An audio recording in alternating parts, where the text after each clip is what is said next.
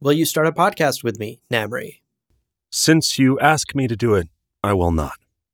If you were indifferent, though. Hmm. The malady of bad podcasts is what destroys many things. Yes. Even fandoms die of it. True. Name names, Leto. Call them out. right. Don't be so general about it, you know? Get toxic. Let's start adding some people, Leto. He's always talking generally on Twitter about like, uh, don't you hate when certain content creators? It's like name names, dude.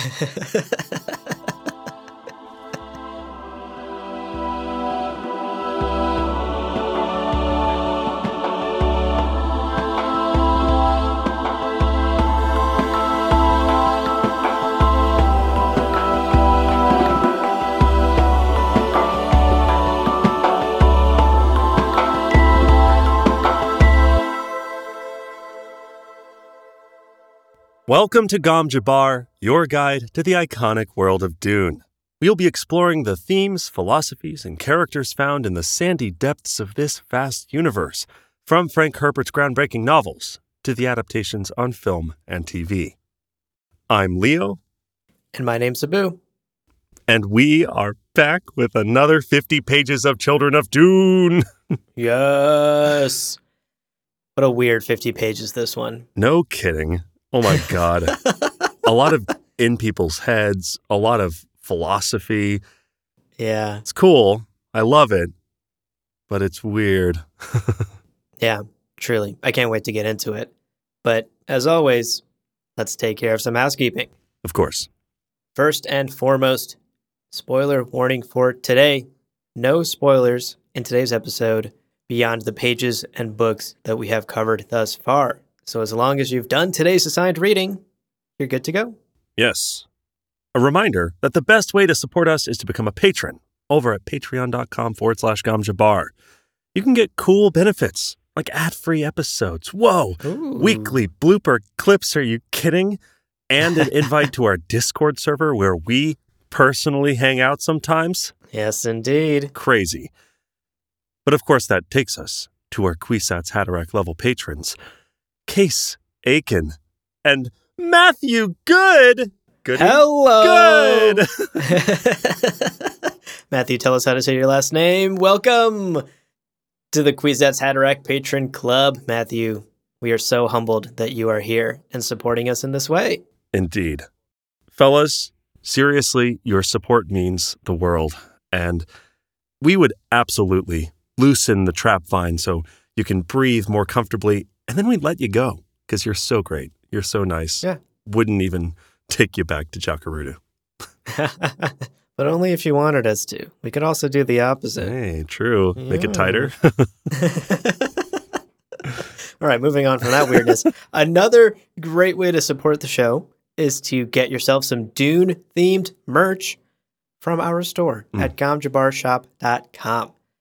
We have art, we have apparel, we have mugs, a tote bag, and much more. So go get some Dune swag at gomjabarshop.com. Indeed. Finally, we love to hear from you, so email us, gomjabarpodcast at gmail.com.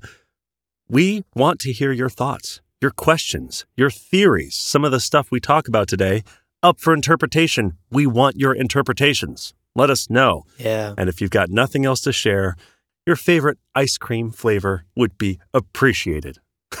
That's right. I especially want to know that one so I can ban anyone that says mint from ever listening to us ever again. Solid. Happy to say not my uh, not my favorite, so we don't have to end the podcast there. really dodged a mint flavored bullet on that one. Yeah, that, that was a risky thing for me to say without checking with you first. we made it. We're through to the other side. It's one of the great barriers. Many podcasts are ended by ice cream preferences. so here's the game plan for today. If you are an avid book club listener, you know what's up. We're going to start with a summary of today's chapters. Then we'll dive into a couple of key takeaways. And finally, we'll wrap up with chomping down on some yummy spice morsels, as we always do. So let's get into it. Let's do it right after a break. so stick around. We'll be right back after this, getting into our chapter summaries. Another day is here, and you're ready for it. What to wear? Check. Breakfast, lunch, and dinner? Check. Planning for what's next and how to save for it? That's where Bank of America can help. For your financial to-dos, Bank of America has experts ready to help get you closer to your goals. Get started at one of our local financial centers or 24-7 in our mobile banking app. Find a location near you at bankofamerica.com slash talk to us. What would you like the power to do? Mobile banking requires downloading the app and is only available for select devices. Message and data rates may apply. Bank of America and a member FDIC. Welcome back, folks. Let's do it. Let's get into our chapter summaries for today, starting with chapter 35. Our first chapter begins in the deep desert on Arrakis as Leto 2 looks out over what he believes is Jacurutu. This assumption isn't out though, because eerily there's like not a single living thing in sight. And we're not just talking like no people walking around. There's not even animals Right. in the air. There's no birds in the air. There's no animals anywhere to be seen. It looks completely and utterly abandoned. And in fact, the only sign that a human was ever here at all are these wind traps that Leto can see as he kind of looks down over the sietch through his binoculars because he's he's looking around for an entrance. He's trying to come up with a game plan of how he's about to approach. Yeah. In a poignant little moment, Leto actually comments on beyond the White Lands, a place of superstition off to his right. Hmm. Leto knows this to be the gypsum sedimentary deposits from Lake Azrak, which is proof of open water that once existed on Arrakis. Again, something only he and Ganima and other preborn are aware of because they got those memories all the way back then. Right. What's interesting is just like Fondak, this gypsum plain is a place whose true meaning has kind of been forgotten and is instead explained by relatively recent superstition. Right. Yeah. So you get this nice little geographical metaphor here from Leto's thoughts. Oh, that's Good cool. writing, Frank. Yeah. Props. I think this Frank guy knows what he's doing. Pretty good. Yeah. so a nice little parallel there. Now, as Leto looks out over Jacurutu, or what he thinks is Jacurutu, doubts start to creep into his mind. What should he do? What's the next move? Is this place really abandoned? What if his visions weren't true and his golden path fails before it even begins? A lot of doubts sort of assailing him at this moment. Yeah. What he decides to do is settle in for the day. The sun is rising. He's got to camp. So he gets the steel tent out and he sort of passes the day figuring out his next steps and also resting. Right. When he emerges later that evening, nothing has really changed. He checks the surroundings once again. Everything still looks completely and utterly abandoned. And so he decides to be patient, much more patient than me, honestly. I would have been like, all right, fuck it, I'm going in. Yeah. He decides to bide his time and keep watch. Maybe someone will appear. Maybe some sign of life will show itself. And to pass the hours, he decides to review Chaucer's route from London to Canterbury. Don't we all? Yeah. I do that all the time. I love this quote. Quote, it gave him a sense of timeless buoyancy to know that few in his universe would recall Chaucer or know any London except the village on Gansireed. End quote. Yeah. New London out on uh, Gansireed. right. Uh, Presumably the planet Gansireed. I loved this. This gave me a good chuckle. This is some classic pre-born shit, you know. Yeah. It's pretty excellent. Um, he also mentions that he made that trek himself. He's like, oh, yeah, Right. I walked that route once. I do appreciate how patient and also just how careful he's being. Like, we are seeing Leto utterly committed to not making a mistake, right? This is like Paul in the decision nexus, knowing that he has to be firing on all cylinders. He's like, I'll wait. I have some time. You know, I might die of thirst eventually, but for now, I'll wait. And it's cool. It's cool to see this character that we've seen be so like sassy and sarcastic. It's cool to see him like really knuckling down and, and kind of being in the moment, taking this so seriously. That's a great point. And I think that seriousness comes from the fact that unlike Paul, who in Dune Messiah, as we talked a lot about, was basically on these train tracks, Right. right? Like, was just following the script that the visions had already told him. Leto is not. Leto has had some visions of the golden path, but he does not know exactly the steps to get there. Right. He just knows that he has to get there for the sake of humanity. So, great point, Leo. Like the like this is a very high stakes journey for him here into the desert. If he fails, he fails all of humanity, and he doesn't know the exact path like his father did. Right. Yeah. Eventually, though, he does make his way down toward this abandoned sietch, and suddenly finds himself caught in trap vine. Ah, Uh-oh. shit. Shit, this always happens. Ah, all the time. a trap is suddenly sprung on Leto. He's blinded by these lights that are shined down on him, and a heavy masculine voice tells him to surrender. This voice says, quote, Do not struggle, Leto Atreides. I have your water in my cup. Mm, End quote. Which is such a good quote when you know how critical water is to the Fremen lifestyle. yeah. Yeah. To have someone else's water in your cup. I hold your life in my hands. So good. Right. Obviously, we find out in a later chapter today that this voice is Gurney Halleck, hmm and he explains in this scene that this trap has been specifically laid to catch Leto, who has to be quote unquote educated before he can be allowed to ascend the throne. Right. Right. Gurney then jolts Leto with something called a slap shot, which I assume is some sort of like taser. And uh, our boy falls unconscious. He blacks out here at the end of this chapter after falling into Gurney's trap. Chapter 36. In chapter 36, we join Alia Atreides, or I read, I listened to the audiobook for the first time, and yeah, Alia. Weird.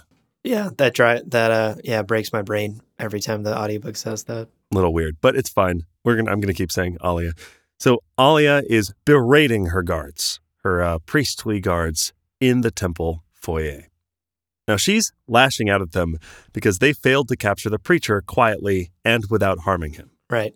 The guard captain is like, but he's always surrounded by people. What do you want us to do? He draws a fucking crowd. He's got the hand in his bag. He's always making a big old scene. How do we do this quietly? I think, guys, hear me out. This is going to sound crazy. I think we should kill him. He's too dangerous. Eh, He's best. He's best killed. Bold. It's a bold solution, especially because Alia's like this fucking guy. It's Paul. I can't tell them that, but it's like, okay, whatever. Yeah. Now, throughout this scene, Alia is really angry. She's wondering at her own anger throughout this scene. Clearly, the Baron is continuing to have this kind of passive effect on her psyche, right? Like, if you read this scene and then think about Baron yelling at Nefud after the uh, tooth incident, it's like one for one, their tone of voice and their, like, the way that they articulate themselves. It's really interesting. Now, underlying the sort of on the surface conversation that Ali is having with these priestly guards is her inner panic about basically losing control of her schemes. Quote Her body trembled with unleashed tensions. Idaho gone. The Lady Jessica, no reports, only rumors that they were on Salusa. Why hadn't Idaho sent a message? What had he done? Had he learned, finally, about Javid? End quote. Girl. Girl, you are. People are tweeting about you and Javid right now. You gotta. She thinks she's so secretive. It's embarrassing. Embarrassing, Alia. Come on. Yeah, honestly, nobody needs to go on Maury. We all know. we don't need the DNA test. Now, the Baron, uninvited, comes into the scene, rises within her mind, complimenting her on how she basically settles the argument with the guard captain. Like, the way she worded it was not, do not kill him or hurt him, right? She was not that clear. So they're like, okay, she's not in a position to say she wants him dead, but it would make her happy if he was, right? And Baron Harkonnen's like, you fucking nailed it with that ambiguity. because hey, like one of them might go and do it. That's hilarious. That you know one of your priestly guards would kill Paul. Like that's so funny. hope that happens, right? Baron's Baron's crossing his fingers, knocking on wood. Yeah. Alia hates this. She's like, "Shut up!" And actually, quote, "Shut up!" she hissed. "Shut up! I should never have listened to you. Look what you've done." End quote. Panicking, just sheer and utter panic. And Baron's like, "What? I got you a shot at immortality? Come on, overreacting." Besides, remember Ganima? Ganima might be the solution to all our problems. And Right. Alia's like, yeah, that's a good point. And again, we see Alia under Baron's influence. Alia Atreides would never be like, yo, you right, you've totally distracted me. She's just going along with his suggestions now so quickly. It's tragic. And this is while she's also basically resisting him. Yeah, we can see how deeply he's rooted into her psyche. Let's move on to chapter 37. We return to Jacurutu, where Leto 2 is slowly coming to. And at the moment, he's sort of lost in a very confusing sea of voices and half dreams and half visions. Right. And he opens his eyes to realize that at least one of those voices that he's hearing is actually a real person in the room right now with him. This old Fremen named Namri, who introduces himself as the father of Javid. Right. Namri tells Leto that he is here to test him. And in fact, the test is going to be this Bilbo Gollum game of riddles thing, basically. But to be very clear, not a fun game of riddles between friends. This is a very high stakes game. Right. Quote Leto noted that Namri's tone was not unkind, but it was firm and no denying the death in it. End quote. Right. so if Leto does not answer these riddles in a satisfactory fashion, Namri is ready to kill him Right. right then and there. Yeah. Now, there's so much to say about these riddles that we are going to save it for a takeaway later. So hold your thoughts on that. For now, what's important to note is that Leto does pass the test, although it's not with A's on the report card across the board. Right. Right. He just does well enough. And Namri's not ready to kill him yet, but he's also not ready to make him his BFF. Right. You haven't graduated, kid. All right. Stop reciting these essays. He's like, what do you want me to do? I did the reading. Mu- much like me in college, just coasting barely on that line between failure and passing. yeah. Relying on that other memory for every test. exactly. Now, Namri leaves, but he does tell Leto that the man who has captured you will be meeting you shortly. And obviously, we know that man is Gurney Halleck. While Leto waits alone in this room, he considers how this whole situation, this test, this abduction, all of it reeks of Bene Gesserit meddling. And thus, connecting some dots, he wonders whether Jessica's hand is in all of this. right. What role is she playing in his abduction here? What's going on? Right. Yeah. Chapter 38.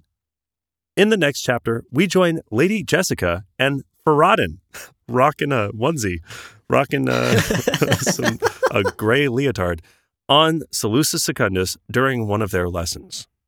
Now, Jessica asks, in addition to some other things, she asks Farad'n, why'd y'all, why'd you never get a Bene Gesserit teacher? Like, I bet they would have jumped at the chance to indebt you to them, right? Like get you to owe them stuff. That would have been great. And he tells her that, well, Ma never let me. Mama never let me have a Bene Gesserit teacher. Of course, I mean Wensicia. And for those of you curious about what's going on with Wensicia these days, Oh my god. quote, he shrugged, an eloquent comment on Wensicia's banishment. End quote.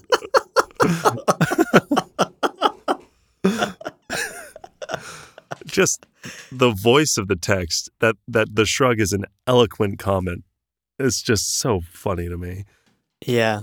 There are a few laugh out loud moments in Dune. This is one of them. Yeah, I loved it. So good. Now, Farad'n's lesson today is a seemingly a simple one. stare at your hands, make them get old, and then make them get real young. And then go from real young to real old and back again. And he's like, "Uh, I don't know what you're talking about. She's like, yeah, try it. He's like, well, I want to know what you're. She's like, try it. Fucking try it. Well, you want what do you want for? But there is a Bene Gesserit lesson to be learned here, as Jessica explains. Quote, reversing that change flow will teach you to see every system as something spinning in relative stability.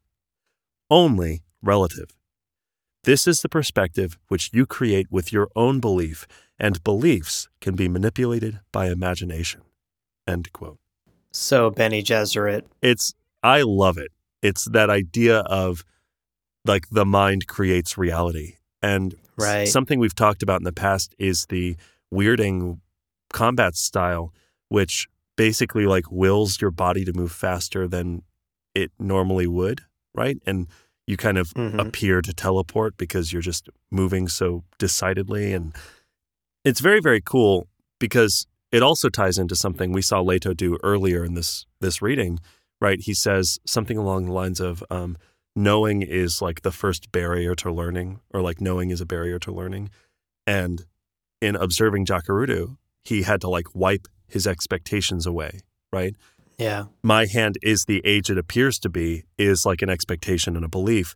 You wipe that away, and maybe then you start to see old and young and old and young.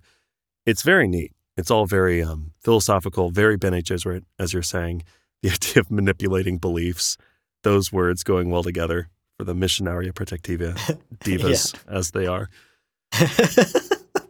But he does commit to trying. He's like, I've got this. Okay.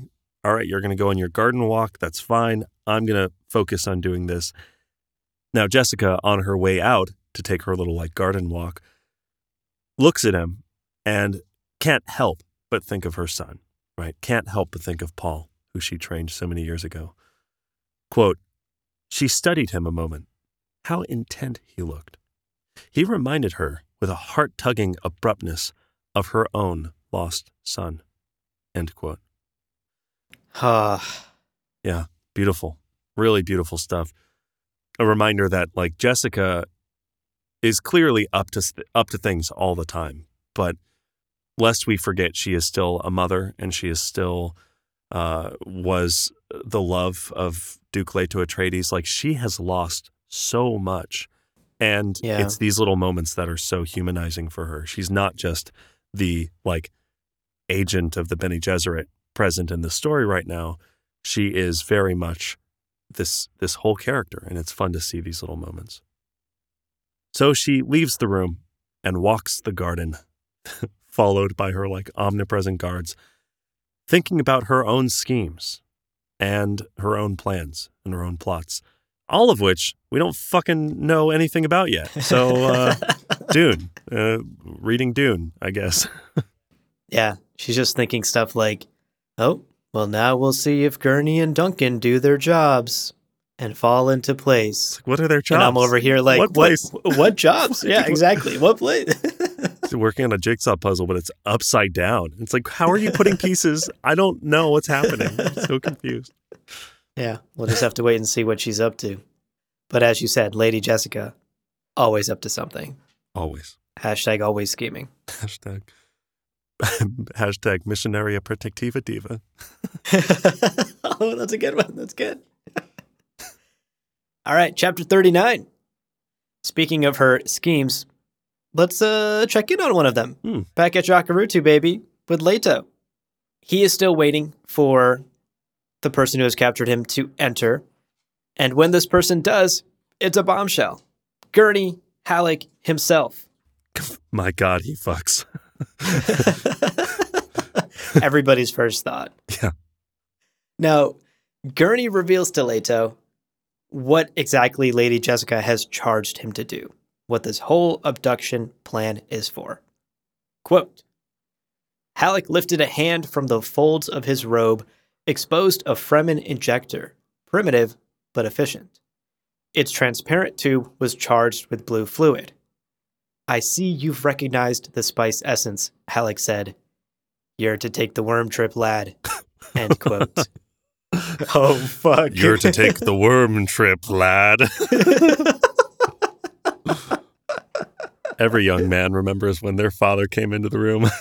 You're to take the worm trip, lad. no, Papa, no, Papa, Papa, no. Oh man, what a terrifying moment, both for us as the reader and Leto. Yeah. Gurney is about to force Leto to undergo the spice agony. The very thing that he and Ganima have avoided for fear of making the same mistakes their father did, right? They know what happened to their dad and they don't want to fall into the same trap, so they've been avoiding spice intake. And here's Gurney with a fucking old ass injector. Who else used that fucking injector before me? About to pump Leto full of what looks like pure spice essence. Yeah. Leto, understandably, in this moment, frozen in shock and fear. There's this really gut wrenching line where he even tries to move his body, but he's so frightened that he's just frozen in place. And Gurney takes this moment to basically inject him in the arm. And that obviously sends Leto into the agony, spiraling through space and time. Yeah. This moment, rereading it, is so like moving to me, is really affecting. Yeah. Like we see Leto's genuine, deep, you know, profound fear of falling the way Alia has. You know, the greatest, he says, the greatest fear for preborn, right? And even as like Paul and Jessica's other memories, right? He talks about his father essence being like, nah, it's cool. You're good. And then he's like, Jessica wouldn't do this to me. And Jessica inside of him's like, nah, I'd do it to you. Like, you should let it happen. Go with it yeah. Jesus. even as that shit's happening, he's recoiling. And I see all of these characters, right? We've got Namri, Gurney in the room, cornering him physically. We've got his internal other voices, these guardians and counselors that he's been able to rely on. And as he pointed out earlier, nowhere else to go in the fucking world, like nowhere to go in the universe. And his greatest fear is being injected into his arm, right? This like yeah. insane spice essence. And he's like, these fucking idiots, what are they doing? They don't know what they're doing. And there's a real sense of they don't understand the stakes uh, that they're, you know, they're rolling his dice for him and they don't understand what's on the line. Yeah. Not just for them, not just for Leto, but as we know, all of humanity. for all of humanity, the golden path. God. yeah. And it's so easy to forget that Leto, who is not a child, is still a child. Like it's Yeah. it's Yes. easy to forget that he's a nine year old. And his fear here is just so heartbreaking. And it's like, I remember just getting the first time I read this, I just remember getting so angry at Gurney. I'm like, you Yeah. fucking idiot. You don't know what you're doing. Oh, totally. Totally. Let's talk about these visions he has, though, Yeah. because Yeah. the spice is coursing through his veins and he is having very intense, very chaotic flashes in his visions. He sees things like a young woman roasting coffee. He feels skin that's not his own. He sees visions of stars falling from the sky. It's all so intense and so overwhelming for him. Throughout all of this, he hears Paul's voice, the other memory of Paul, promising to protect him from the other personas. Right. So, at the very least, he won't be overwhelmed by the personas within his mind. It's just him and Paul trying to manage this trip, you know, this like spice acid prescient trip that he's undergoing. Right. This trance then deepens and gets worse, if you can imagine, and the visions become faster and more intense. There's some really beautiful writing here from Frank that illustrates how overwhelming and completely oppressive this must be for Leto. Like reading these paragraphs is almost uncomfortable because Right. it's so much and so intense. So, uh, I mean, again, I think this Frank guy knows what he's doing. Really good stuff. It's true. now, astonishingly, things actually take a turn because Leto begins to process the, all of this data that's crashing into his mind. He's starting to take hold of the reins a little bit. Right. to the extent that he actually stops needing the help of his other memory father. Quote, the worm trip had added another dimension, and his father no longer stood guard within him because the need no longer existed. Leto saw through the distances clearly, past and present. End quote. Mm.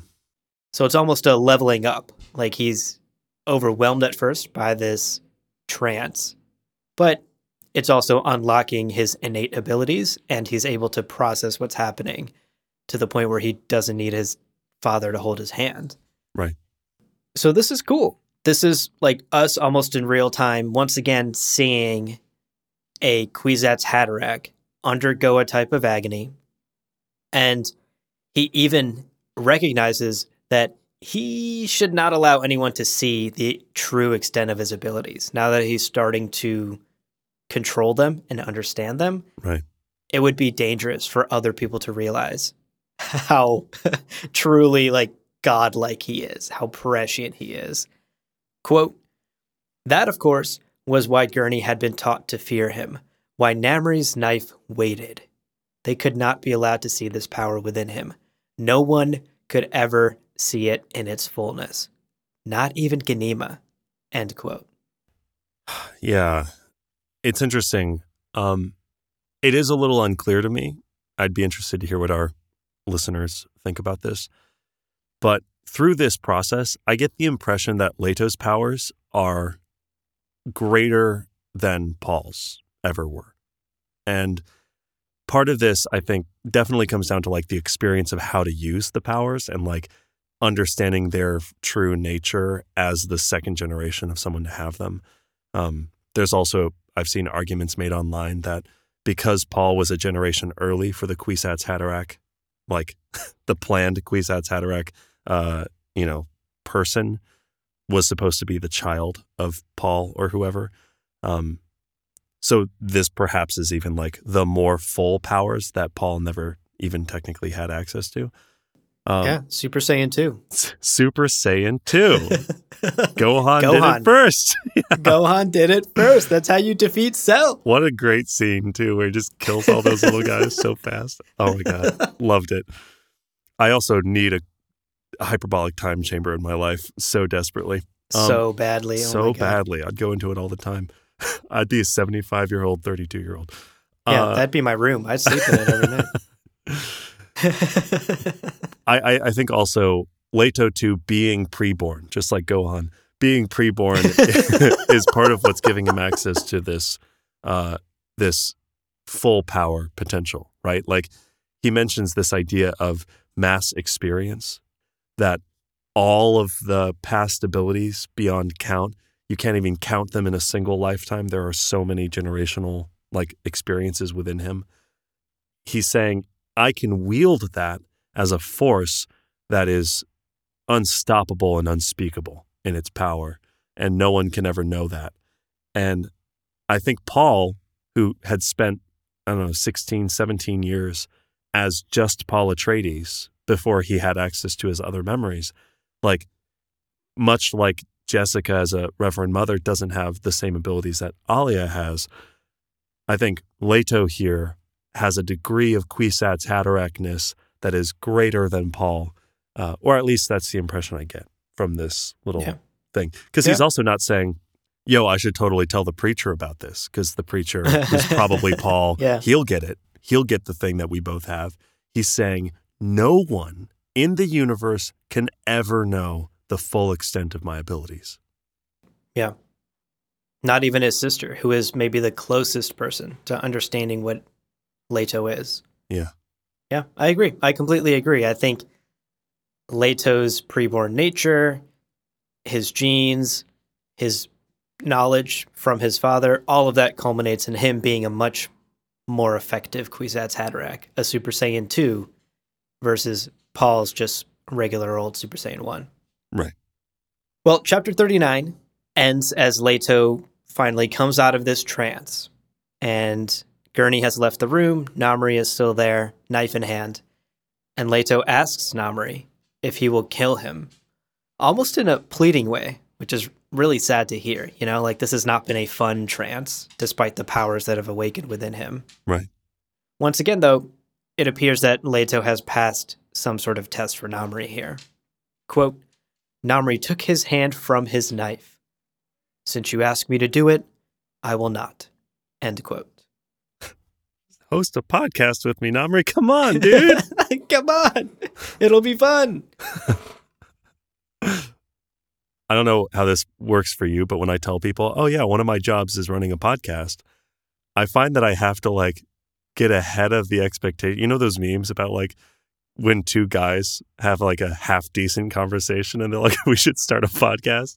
Yeah. I've yep, seen those memes. yep. I have to be like, no, it's like a serious thing. We're like really popular with some people. yeah, no, I promise we like write these massive scripts and we do hours of research. We, d- we're not just cracking beers and talking about sports and girls, bruh. yeah. I mean, we, we get some talk in there, but flashback, like war, war flashback to all the dick jokes we made. It's like, oh no, maybe, Right. maybe we A are. super cut of all the dick jokes. yeah. Oh my God. Have we lived long enough to see ourselves become the bad podcast? we were supposed to not do that. Yeah. Okay. to bring balance to the podcast, not destroy them. Fuck. I God damn, just- that was like four layers of references there. Jesus Christ. All right. Chapter 40, our final chapter today, takes place in Alia's royal quarters. Ooh, as a heated argument is going on between her and Ganima. Oh no. Love it. And God, this this whole chapter is just one or two notes blaring at each other the whole time. The general gist: Alia is trying to convince Ganima to marry Farad'n, and Ganima's like, "Fuck that! I'm gonna goddamn kill him. Uh, he killed my brother with a couple of Tony and Tina the Tigers. I'm gonna kill that guy as soon as I can." And uh, Alia's like, but come on, you should, you have, you don't get to choose. You're a lady, and you gotta marry who I say you have to marry. And Ganima's like, fuck that, I'm a Fremen. Uh, give, him- bring him here, I'll kill him. Yeah. It's great. So funny. I do love Ganima in this scene. It's so much fun. yeah. But for Alia, this is another move in her scheme to basically take the throne fully, right? If Ganima were to agree to the marriage, the Fremen would basically lose all respect for that young Atreides. And if Ganima loses the Fremen, that means the Fremen really don't have anybody but Alia. And recall, they are the pretty much the only like indomitable militaristic force in the universe right now. So Yeah. you got to keep them if you want to stay in power. So that's her plan here. Right. Irulan comes in. She's like, Oh "Oh, hello," and things get more heated and also more awkward. Uh, Alia's like, "Irulan, you try to convince her." Ganima cuts her off at the pass. "Quote: You're a Corrino, Irulan." Ganima said, "Don't press your luck with me." End quote. Incredible. It's so funny. Uh, and we're getting to one of my favorite quotes from this reading in a minute, but their conversation goes in circles. Alia and Ganima are kind of tap dancing around this uh, abomination kind of threat.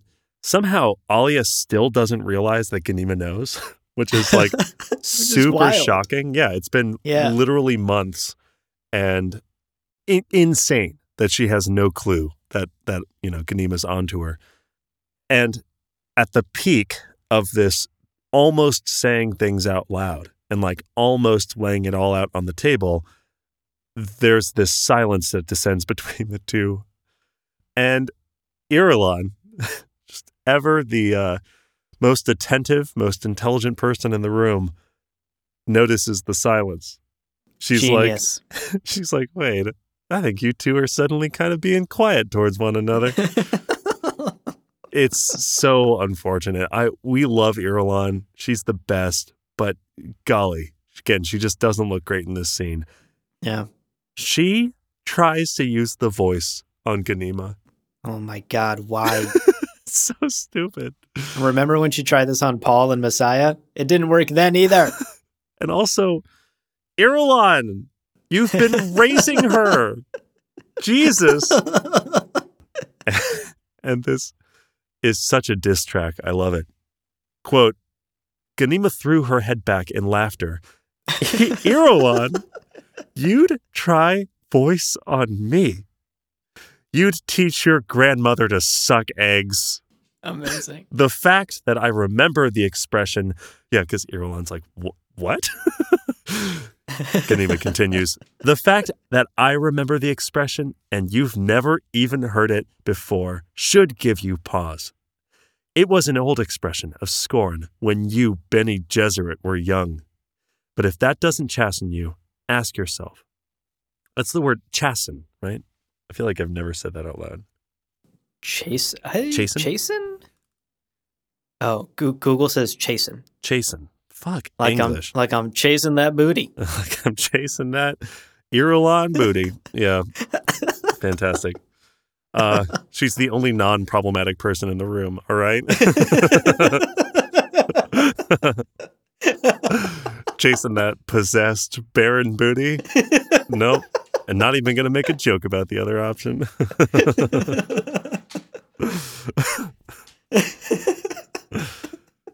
okay. We are that podcast. We are that. No, God. Let's be toxic. Let's just be so toxic. Right. It was an ex- old expression of scorn when you, Bene Gesserit, were young. But if that doesn't chasten you, ask yourself what your royal parents could have been thinking of when they named you Irulan. Or is it ruinal? End Oh quote. my god, fucking wrecked. Fucking wrecked. Also, because canonically, Irulan's mother's name is Anirul. So it is like, I love that this is such a good burn. and then later she calls her like ruinous Irulan. Fucking incredible. It's brutal. So it's at this moment that Alia is struck with a an inner suggestion and offers up a plan. Ganima, hear me out. Yeah, kill him. Go ahead, kill him. It's going to be great. Uh, but first, you agree to the marriage, and I'll set things up so that you can kill him before the ceremony. So you'll never have to be married to him. You know, we'll tell him he's going to be nice and safe, nice and taken care of. He's coming here for the wedding. I'll give you like one or two minutes, and you'll be able to uh, kill him during that time when his defenses are lowered. Irulan is like, fucking what? Are you kidding me? Quote, Alia, if we go back on our word, she let it hang there a moment while Alia smilingly reflected on the potential wrath among the great houses in Fau assembled. that word. Uh, the destructive consequences to believe in Atreides' honor, the loss of religious trust, all of the great and small building blocks which would tumble. End quote. Now, you'll notice that shopping list of consequences, like uh-huh. Atreidian uh-huh. honor being in the mud, the religious trust gone, the Fremen no longer. This is just Baron's wish list. This is Baron's like, I've been a good boy, Santa. Here's the things I want. you know, Alia slash the Baron, these are the things they want. I also love Irulan going, I wash my hands of this. I wasn't here. I'm not a part of this. Like that makes a difference. Oh my God. Now, Ali and Ganima basically don't listen to her. They're like, all right, cool. You weren't here. You're not a part of this. Go away. Like, who invited you? and Irulan storms out of the room. Yeah, and the last thing I actually wanted to mention about this chapter is this final exchange between aunt and niece, because it gave me a good chuckle. It was kind of funny. Quote, have her put under close surveillance lest she try to warn her nephew, Ganima said. Don't try to teach me how to conduct a plot, Alia said. End quote. Oh my God. so funny. That's incredible. I love it. All right, that takes care of our chapter summaries for today. Let's take a short breather and figure out how we are going to conduct this plot. But after the break, we'll be getting into our key takeaways, and of course, later we'll dive into our spice morsels. So don't go anywhere, folks. We will see you in a minute. When you need mealtime inspiration, it's worth shopping Kroger, where you'll find over 30,000 mouthwatering choices that excite your inner foodie. And no matter what tasty choice you make, you'll enjoy our everyday low prices, plus extra ways to save, like digital coupons worth over $600 each week. You can also save up to $1 off per gallon at the pump with fuel points. More savings and more inspiring flavors make shopping Kroger worth it every time. Kroger, fresh for everyone. Fuel restrictions apply. Welcome back, everybody. Yeah, let's take a look at our key takeaways today, starting with Namri's Riddles. Hey, what a fun, lighthearted, low stakes game. we promised we were going to give Namri's kind of riddle game this first conversation he has with the young Leto Atreides uh, a closer examination. So here we go, right? There are layers, as always, and some subtext to it that are easy to miss on a first read. I'll also say, would love to hear readers' interpretations of this. Uh, I've been going through some emails recently and always blown away by the insight people show. So curious, curious about what y'all have to say. Yeah, absolutely. We're going to share our theories and how we interpreted it, but that is only two versions Right. of what this could all mean. So we'd love to hear your versions as well. Right. So let's get into it. After speaking a bit about how the Fremen have flipped traditional day night cycles, as we know, the Fremen prefer to operate in the night and rest and sleep during the day. They prefer moonlight over sunlight. Namri asks his first question quote, What light do you prefer, Atreides? End quote. And the subtle accusation here from Namri is that the Atreides are like the daytime sun. They've brought too much order, which he says is fatal. Quote, Man is a creature of only that light which protects him. The sun was our enemy on Dune. End quote. Mm, And so, what he's getting at here, sort of the subtext, is that by equating the Atreides to the sun, Namri is insinuating that the Atreides are maybe the enemy of the Fremen, just like the sun of Dune out in the desert is the enemy of the Fremen. right. Leto's response is pretty clever. He'd do good on a political debate stage, I think. he dodges the question by leaning into the lessons of Fremen law, which is something he knows an older traditional Fremen like Namri loves to hear. He responds, quote, I prefer the light of Lisan al-Haqq. It is the light of truth the light of the perfect man in which the influence of Al Mutakalim can clearly be seen. What other light would a human prefer? End quote. And thus he dodges do I like moonlight? Do I like sunlight? Am I with the Atreides? Am I not with the Atreides? By just saying, I'm here for the truth. Namri, for his part, is not super stoked about this answer. He's like, Right. well, it sounds to me like you're preaching Fremen law at me. But he lets this one slide for now and begrudgingly accepts this as an acceptable response to the first riddle. Yeah, I, I really get the impression here. So Namri is using these questions to gauge who Leto is, what he believes, and kind of again, Namri is is here part of Gurney's like Gurney and Jessica, and like he's part of this ensemble, right? Gurney turned Leto over to Namri uh, for this conversation. Yeah. The idea that Leto is just reciting shit from his other memories is like, all right, you dodged the knife, but come on, dude. Like, I want to, I'm getting to who you are. And so far, you're just reciting shit. And that's not the point. Like, that's not why we're here. Yeah. Kind of the impression I get, at least from this first exchange. Yep, totally. I mean, like, this is not a surefire answer, right? Like, Yeah. Namri's not like, oh, you passed, you're good, no more questions. Yeah. This, this is an answer that really toes the line. So here we go. Question number two. Namri starts speaking about this hidden cave of life for the Fremen, which is a cave that he totally 100% knows exists for sure. because his uncle told him about it. and as a side note, I hear Namri's uncle works at Disney and totally has read the script for the next Star Wars movie also.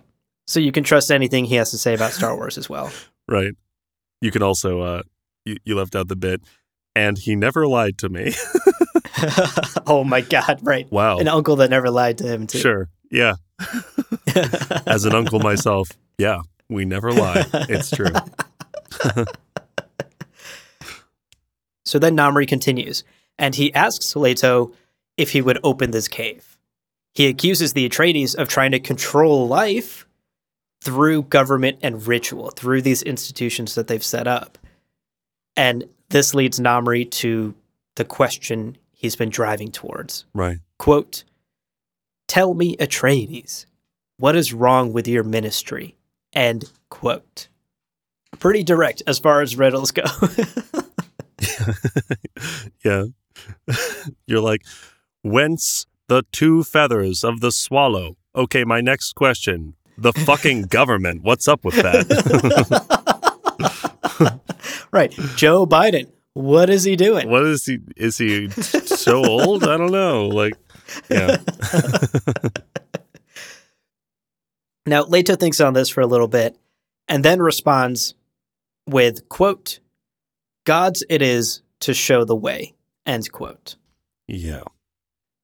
And what he's implying here with that response is that God is the only one who can open up this cave of life, aka try to control life, and that actually the Atreides are not gods and should not dare such power, and thus should not try to open this cave that everyone's uncle knows 100% exists. Right. And I think it's worth dwelling on for just a moment the fact that this cave of life that was sealed by Shai Hulud, right? The the deity version of the sandworm. yeah, this is a deity who cannot be reasoned with. You cannot like bargain your way into the cave of life past the Fremen deity, right? right. And I see this as to the question earlier of the Fremen way versus this off-worlder way. The the various gods that people may worship, whether it is Muad'Dib, God, you know, embodied, or some other off-world deity. You know, the cave of life is something you could see as bargainable, something you could talk your way into, or something that you can earn, or something you can work towards. But ultimately, this idea that, well, Shai Hulud, the essence of Shai Hulud, the god, is one of guidance, of transport, but not one of like having a nice little chat with. God's it is to show the way is affirming that like this cave of life is only accessible if if you know kind of almost this random primordial chance brings you to it and it's not something to be controlled or reasoned with or like bargained into you know Yeah, totally.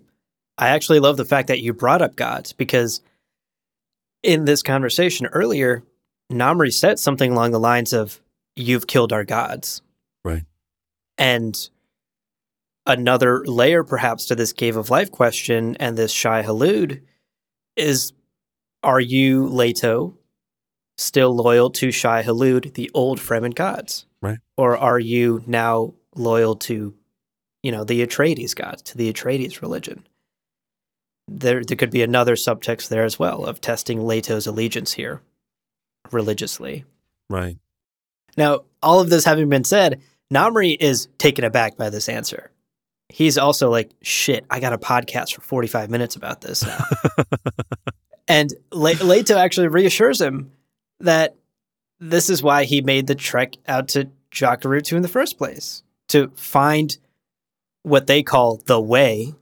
Mando would be a big fan of this. this is the way this is the way. Leto says, I have come out here to find the way, a way that Alia's priests have kept hidden. Right. And again, a lot of religious subtext here, but basically, Leto and Namri are starting to realize that maybe they share a common goal, actually. Maybe they do see eye to eye on some things. And it's this point in the riddle game, at least to me, that feels like a bit of a turning point. Namri's not totally sold on this kid yet, but he's also not as openly hostile as he was at the start. Yeah, I definitely saw that, like his chin jerking down as Leto said that. I saw as very much like a, I'd written this kid off as just someone who's going to recite shit to me from his belief system uh, or like from pa- the past. And for Leto to be like, no, fuck the ministry. He's like, whoa, yo, hey, what's up, Yeah. kid? Like, Hello. hell yeah. what up, my dude? I mean, sorry, I'm an impartial judge. I'm the I'm the Iron Hammer or whatever. yeah, right, right, right. Leto's like, all right, I get this. But it is a moment where I also believe Leto meant what he said. And it's cool to see this. It's not Leto going into his memory going, what? What's the right fucking response that I'm supposed to say here? It's just him going, no, like, I'm here to uncover the truth, basically. That's why I'm here. Yeah, totally. It convinces us and it convinces Namri a little bit too. Right. But hold your horses, folks. This riddle game is not over yet. Namri then talks about the shield wall at Jalaluddin and how it contains his family's marks. And he describes this sort of long story about a trip he took with a friend to go to the wall and look at those family marks. But then they were caught in a storm and they ended up seeing visions etched into the sand once that storm passed. And he asks, quote, Tell me, Atreides, where can I find that city of tombs? End quote. Now, Leto recognizes this sort of long story about the storm and the marks in the wall and the visions in the sand as part of old Zen Sunni philosophy. As we know, the Zen Sunni are the ancestors of the Fremen. And he answers, once again, he answers correctly that the city of tombs is actually not a real place that can be found. Quote, On the day of reckoning, all who stand up and seek the city of tombs shall not find it. For it is written, that which you know in one world, you shall not find in another.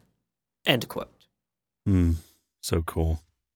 Now, my interpretation on this whole city of tombs was that this seems to be some sort of Zensunni afterlife, some sort of heaven given to those that have spent a life following the Zensunni path and holding to those ideals.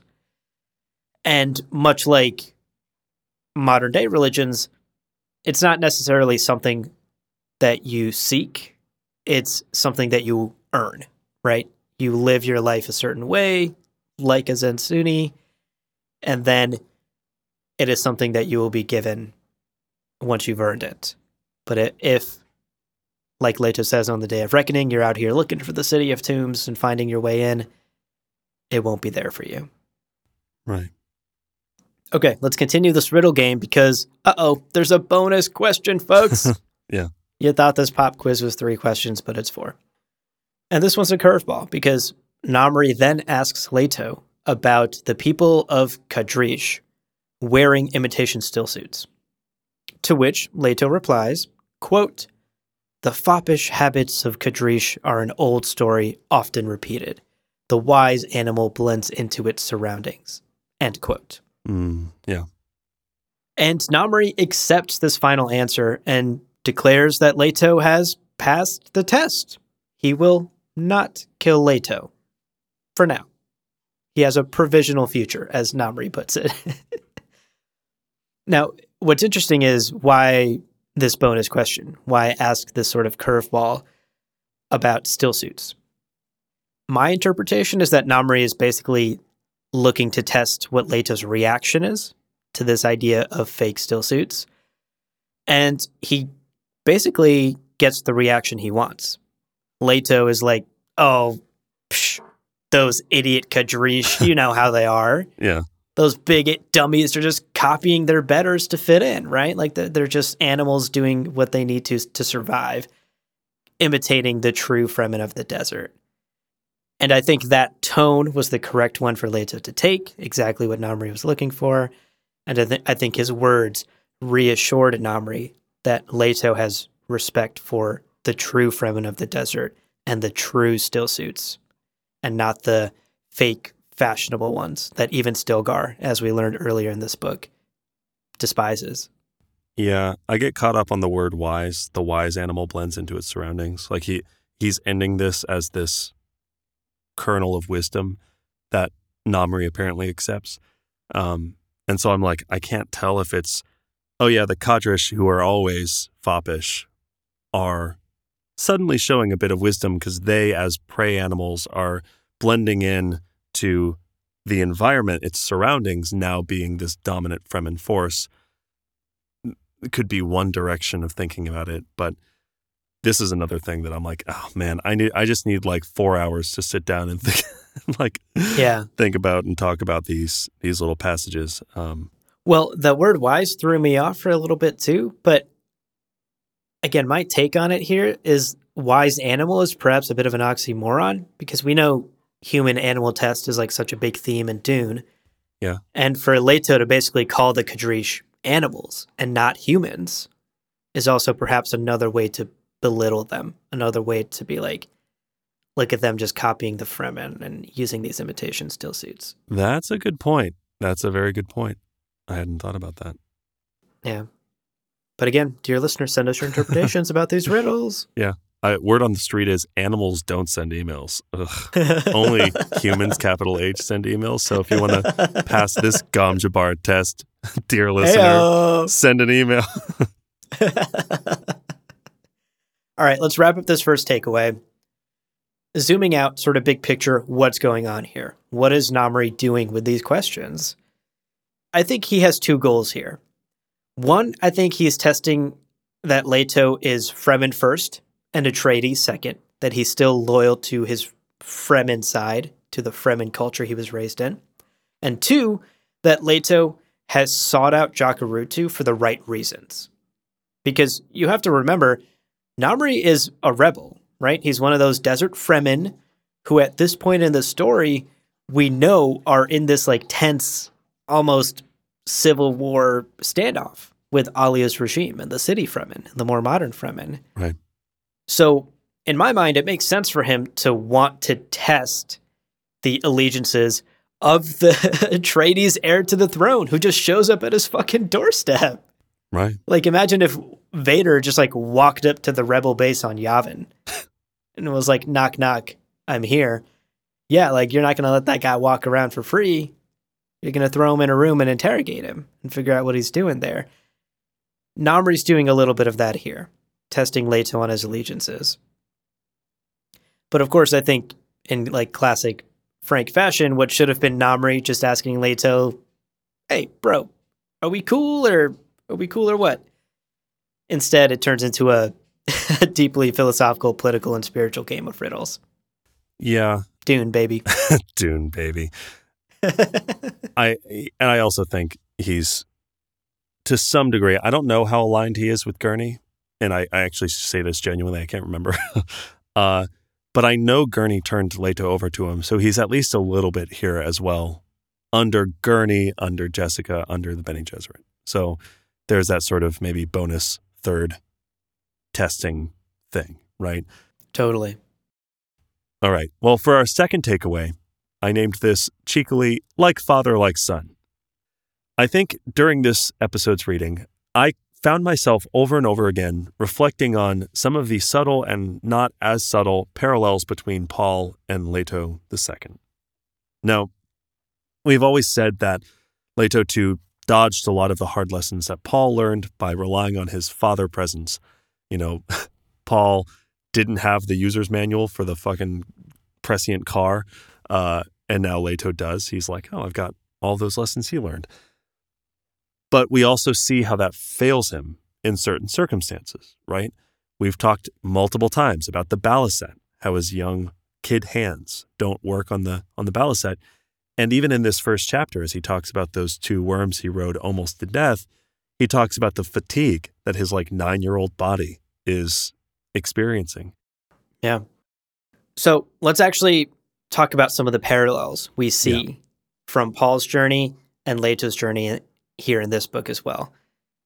After the attack on Arrakeen back in Dune, with his back against the wall, Paul, with his mother, set out into the desert to seek survival, the survival that he'd glimpsed in his visions. He knows he's going to meet the Fremen. Right. In Children of Dune, as we talked about in a recent book club, On Kwisatz Haderach Day, the preacher, aka Paul, said during his speech, quote, It will be said that Leto has gone where his father went, has done what his father did. End quote. He's right. We're saying it. We're saying it right now. right. He's like, take the takeaway today is like father, like son. yeah. That those are Paul's words, not ours. Writing the script was really easy. Paul just told us what to what to say.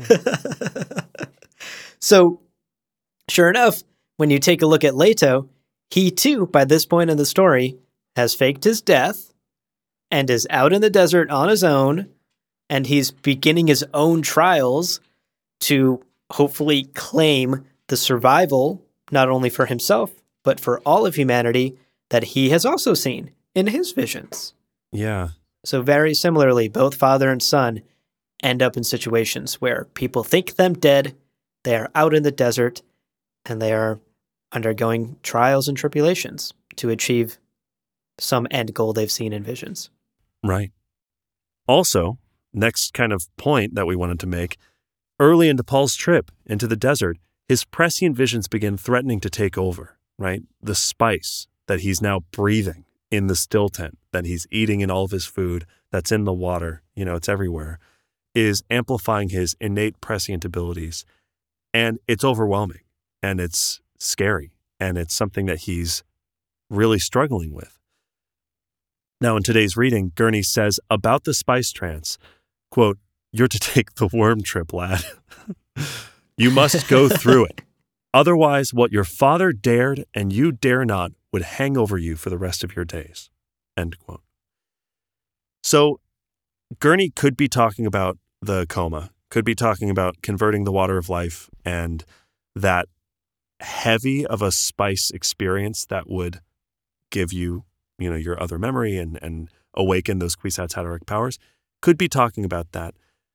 But also, I see him as saying, Your father chose to embrace his prescient abilities as a Kwisatz Haderach. You have not chosen to do that, and you have to, because until you do, it's going to be this cloud over your existence. You know, because so far, Leto's done his best to avoid them, basically entirely for fear of, of setting too certain a future, thanks to what he learned for Paul. Again, another fucking thing Gurney doesn't know. Gurney, Jessica, prescience is bad. Why don't you listen to Paul? Uh. God. Anyway, it's with this injection of the spice essence, Leto II is tumbling into this familiar journey to Paul's, right? Grappling with his Kwisatz Haderach inheritance in a way that's really, uh, he- uh, he's working with it. He's trying to figure it out. He's struggling in the same way that Paul was, although Leto II does it a little bit better. Yeah, yeah. And look, we can't talk about Kwisatz Haderach inheritance without saying Bene Gesserit. right. We got to talk about the why behind all of this because the Bene Gesserit had a huge hand in creating Paul, right? Yeah. He was the byproduct of thousands of years of their breeding program. And now Leto is also being manipulated and used in some sort of Bene Gesserit plot that Jessica may or may not be involved in as part of their plans. Right. Both father and son play a role in this group's larger plans for humanity. We also saw Paul's anger toward Jessica back in the first book in that iconic still tent scene. Her involvement in his training, while on one level, yes, a defiance of the sisterhood, she wasn't supposed to have a son, she wasn't supposed to train him in the Bene Gesserit arts, but ultimately, he had no choice in any of this Right. in whether or not he was born literally, in whether or not he was trained, and whether or not he had the genes he has. All of that was choices made by other people. Right. Leto II, and Ganima as well, have spent their nine years dodging this catalyst, right? Avoiding spice intake so they can avoid this spice trance. They know the dangers. And here, once again, Jessica is playing a direct role in a young Atreides' life, taking that agency away and making a choice for him, forcing him into the spice trance against his wishes. Quote, What comes next, painful as it may seem, is at her command. End quote. That's what Gurney Halleck tells him. Yeah. And what happens after this trance, we'll just have to wait and see, because he's still in the clutches of Gurney and Namri, and who knows how much more spice they plan to give him, how much is enough for them, what are they looking for, what's the end goal? All of that's still up in the air. It's true. Now, the next kind of beat in this path is having joined the desert Fremen, this young Atreides heir is threatened by a Fremen fully capable of killing him. Pop quiz. Was I talking about Paul or Leto II just now? Uh, right. Like, so Paul, right, had Jameis, who sought to test him through Amtal. If he were fit to lead the future, he'd survive the fight. Simple, clean. Here, Leto 2 meets Namri, an intense desert Fremen willing to kill him if he answers these Zensunni like riddles incorrectly. Yet again, another example of, of um, their journeys being similar. And finally, I, I want to wrap up on this one because this is really where I was writing, and then suddenly I realized my tinfoil hat was on, but in only the best way. So, amidst the spice trance, right, similar to Paul's experiences as the Kwisatz Haderach, Leto is experiencing confusion as he's washed from past to future violently, right? He's being flip flopped really, really quickly. Let's start by looking at Paul's experience, right? On the day of his first worm ride back in Dune, we join Paul amidst a struggle to grasp when he is in time. Quote, oh my God, and this blew my mind. This is so great. Quote, Yet Chani was deep in the south, in the cold country where the sun was hot, secreted in one of the new siege strongholds, safe with their son, Leto II. Or was that a thing yet to happen? oh my End God. quote. First of all, yeah, fucking confusing when you name your two sons the same name. Uh, a, yeah, both a child who happened and died in that Sardaukar raid, and is also now one of the main characters of Children of Dune. Confusing for sure.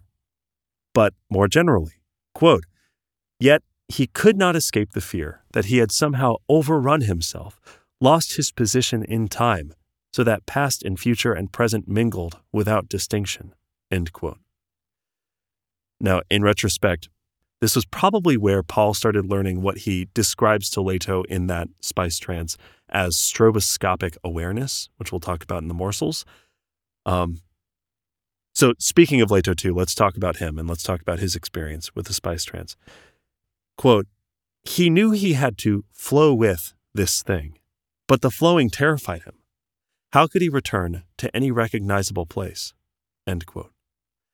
And man, this is where I realized my tinfoil hat was on because I was like, wait, isn't that a reference to the first law of Mentat? Quote, a process cannot be understood by stopping it. Understanding must move with the flow of the process, must join it and flow with it. End quote. yeah.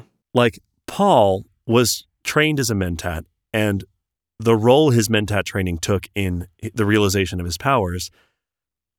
With all of that in mind, I, I gotta say, I think this is an, an intended throwback reference. Like that Leto is using this verbiage to recognize what he's going through and recognizing the change and looking between the change. He's understanding process, attempting to flow with it as a mentat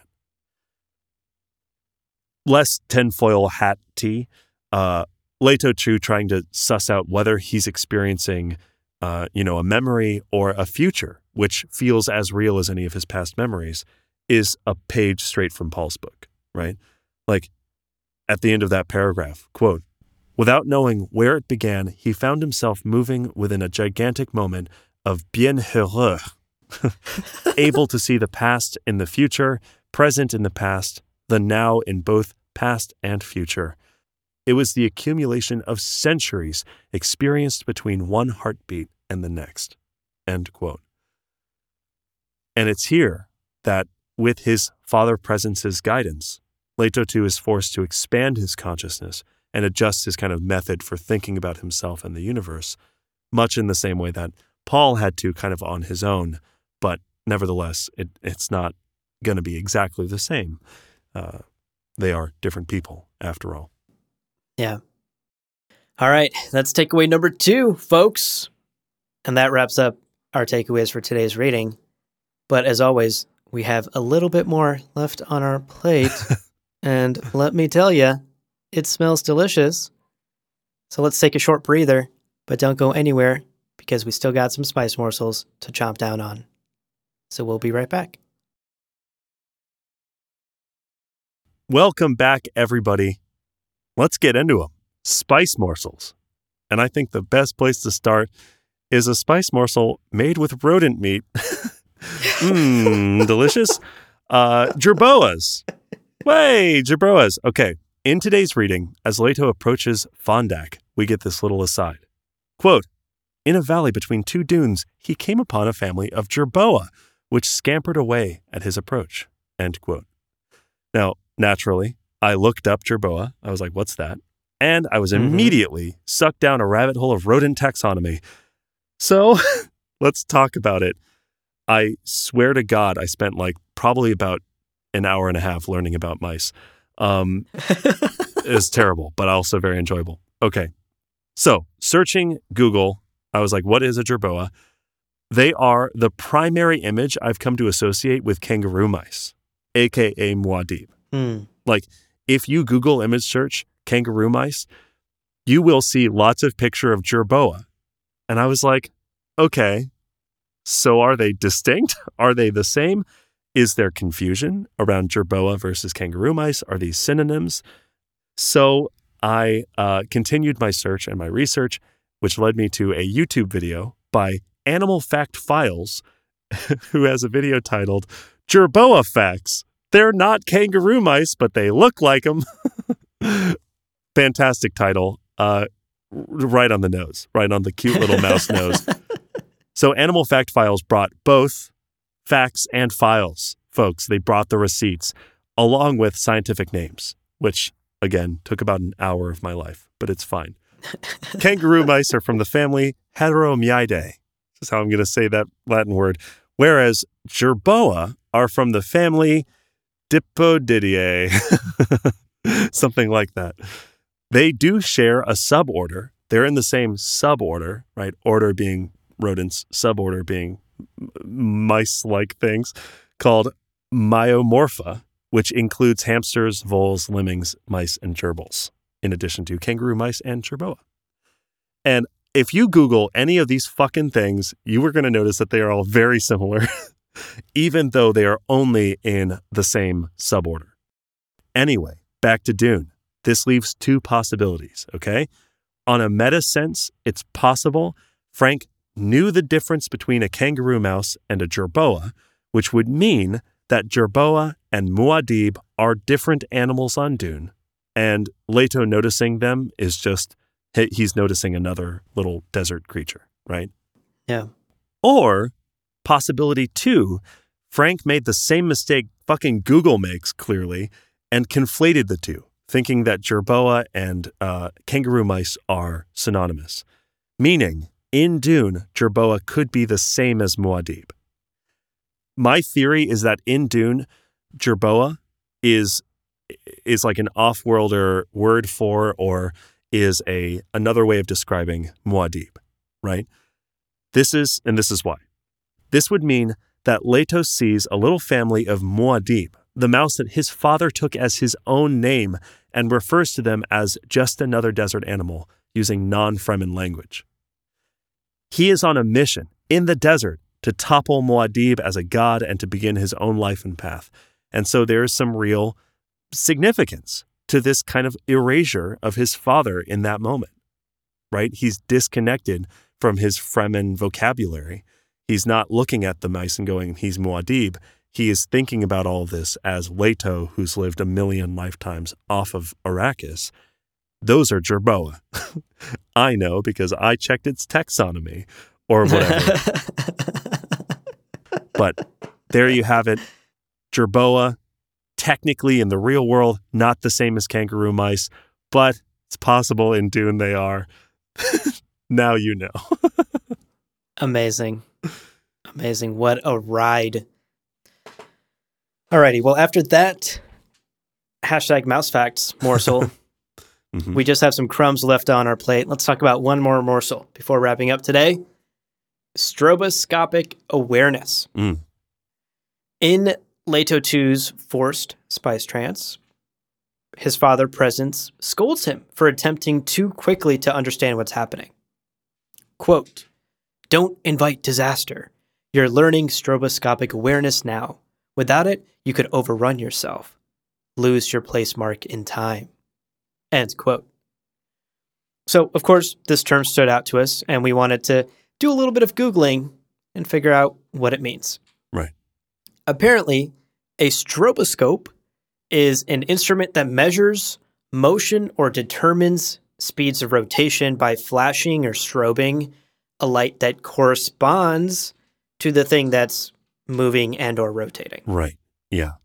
Bringing this back to Dune, this warning from Paul suggests that the full powers of prescience, all of these visions, all of this data that is jammed into your brain, is actually best practiced in almost like a flickering measure. Like it's probably not a good good idea to try and consume all of it all at once, like Leto 2 tries to in today's rating.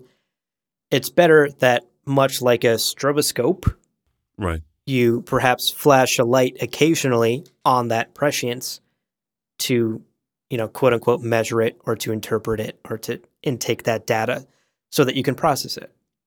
Otherwise, like Paul is saying, you may lose your place mark in time. You may forget where you are and when you are because you're dipping into the past, present, future all at the same time. Right. Well, those are our morsels, one of which not vegetarian, uh, the other which uh, physics based and like frame rate. For the next episode, your homework, dear listener, read up to page 451 or to the chapter that ends on the sentence, and this is if you have a different version of the book, ends on the sentence, quote, with this commitment, Leto's awareness slipped into the web of timeless Tao. End quote. Oh no, we just talked about stroboscopic awareness. Fuck. God damn it. We're gonna have to talk it again. So much, so many rabbit holes, so many jerboa holes. Ew. what? they burrow, I think. Oh, that's what you meant. I Yeah, see. yeah, yeah, yeah. Jerboa holes. Jerboa holes. Man, read the outro.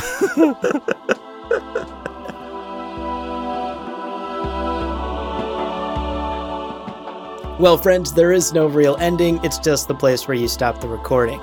But this podcast is always one step beyond logic, so help spread the word of Muad'Dib and leave us a review on Apple Podcasts and Spotify. And be sure to check out the other shows on the Lore Party Podcast Network on loreparty.com. You can also follow us on Twitter and Instagram at lore underscore party. Thank you so much for listening, and remember, whoever controls the podcast controls the universe. We'll see you on the golden path. I also appreciated that he's like, oh yeah, Paul Atreides, and Leto's like, you dare call him Paul Atreides? And Gurney, who's like beating the shit out of Paul a thousand times, like, right. yeah, yeah, man, I called him young fucking pup. I can call him whatever I want. he'll always tell you that I called him young pup, but I always said the fucking in there. I always said young fucking pup or young fucking for short. Don't tell your grandmother this, but I also called him a son of a bitch. yeah, son of a son of a son of a witch, son of a bitch, son of a witch. Ooh, son of a witch. oh, God. All right.